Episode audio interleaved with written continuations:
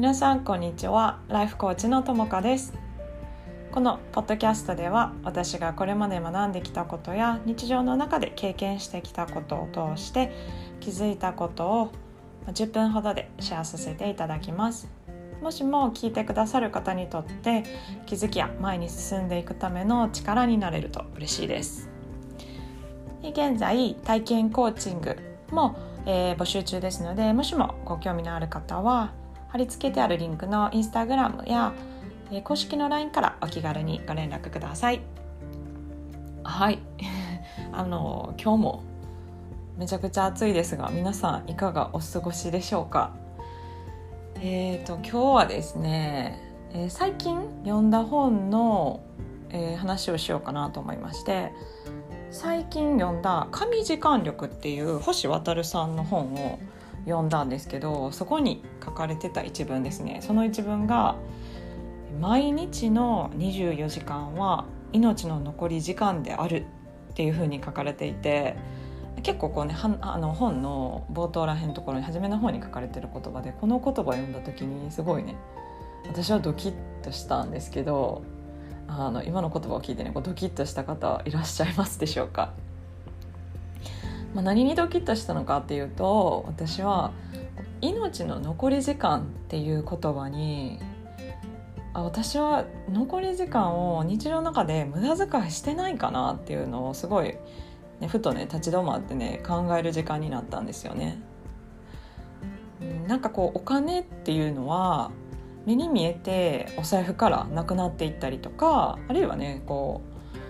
う銀行とかに預けているたりとか、まあ、通帳とか、ね、その残高っていうところからこう数字が減っていくとあいくら使ったなとかいくら残っているんだなっていうのが目で見てわかると思うんですよね。でも時間って形としてないじゃないですか。こう形としてこう目に見えるわけではないのでこう寝て起きたらまた一日新しい一日がこうなんかリセットされたみたいなって一日がスタートしてその有限である限りがあるんだよっていうことを忘れてしまいそうになるんですよね。って私は思うんですよね。こう無限にそれって繰り返されることじゃなくって限りのあることじゃないですか。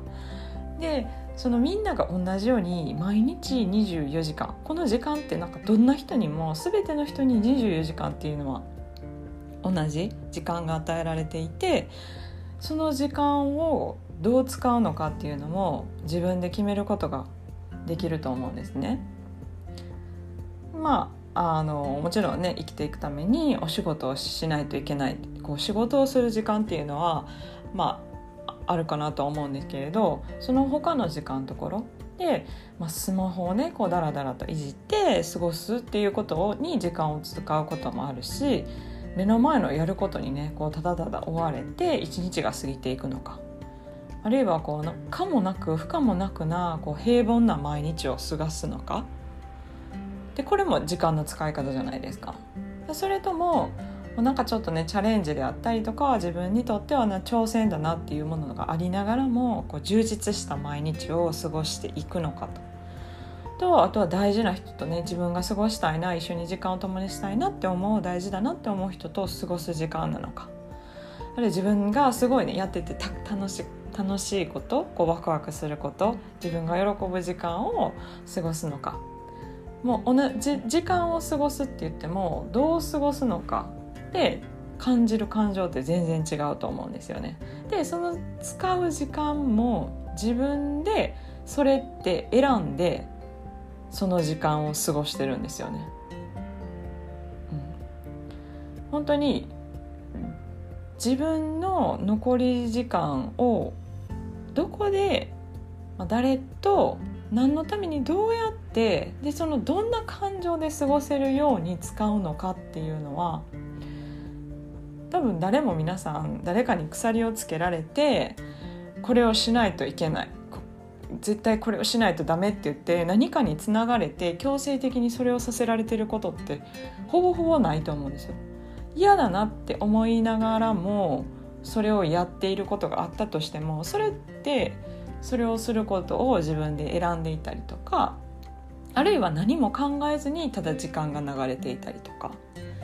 あるいは自分で考えてこれをやりたいなって思って自ら選その時間をやりたいことに当てているのかっていうのは本当に人それぞれだと思うんですけどその時間を本当にどこで誰と何のためにどうやってどんな感情で過ごせるように使うのかっていうのをね何にも考えてなくても時間はどんどんどんどん過ぎていきます。うん、で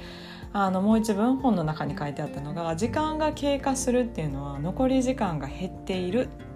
っていうふうに書いてあってああもう本当にそうだなと思ってね。でなので今のをこう聞いてもしもこう今のままでいいのかなって今の時間の使い方で本当に自分は満足してるかなってちょっと考えてもらいたくってもしもこう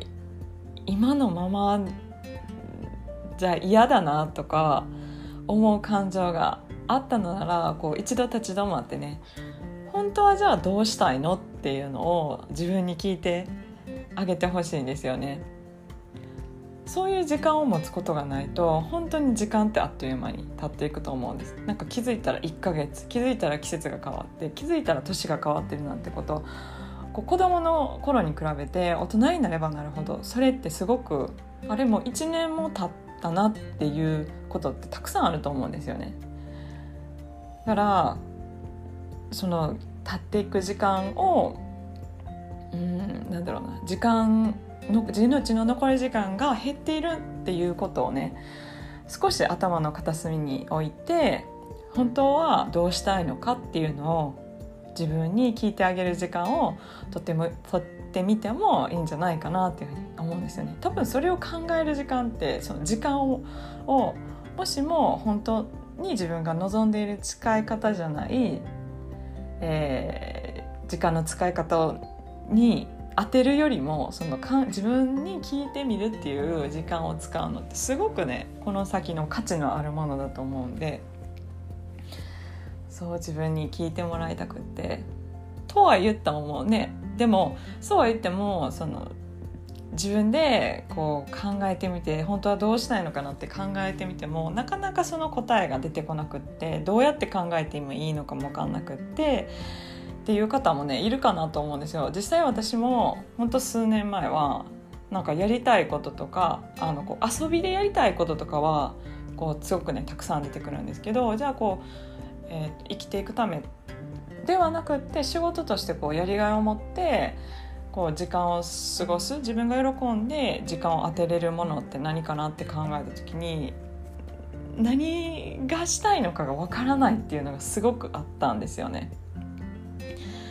でそういう方にはまずこのね自分のことを知るっていうのをが本当にねすごく大事だなって思っていてその自分のことを知るのにすごくねあのとっておきのもので私自身もそれを使って自分を知るっていうことね自分のことを理解を深めるっていうことをしたものがあるんですけどそれがねあの、まあ、その名も「夢を叶える魔法のランプ」っていうものがあります。なんかタイトルだけ聞くとねなんかすごくねあのキャッチーな感じで夢を叶える魔法のランプって何って感じかなと思うんですけど はい、あのまずはね今日はなんかそういうものがあるんですよってことだけお伝えしたくってで本当に自分を知るっていうところからこう自分を知ることでこう残りの時間ここからの先の時間をどうやって使っていくのが自分にとってこうより充実であったり喜びにつながるのかっていうところ。まず自分を知るっていうところが本当にスタート地点。あの大事なところだなって思ってるのでそこを深めるもの深められるものっていうふうにねあのがあ夢を叶える魔法のランプだよっていうのだけね少し頭の片隅で覚えていただけたらなと思います。でそれについてのあのまたね細かな少し詳細っていうか具体的にじゃあそれは一体何なのっていうのはまたね近々ご案内させてもらいたいなと思います。はい、では今日は、えーと、この辺で終わりたいと思います。今日も、ね、最後までお聴きいただきありがとうございます。それではまた次のエピソードでさよなら。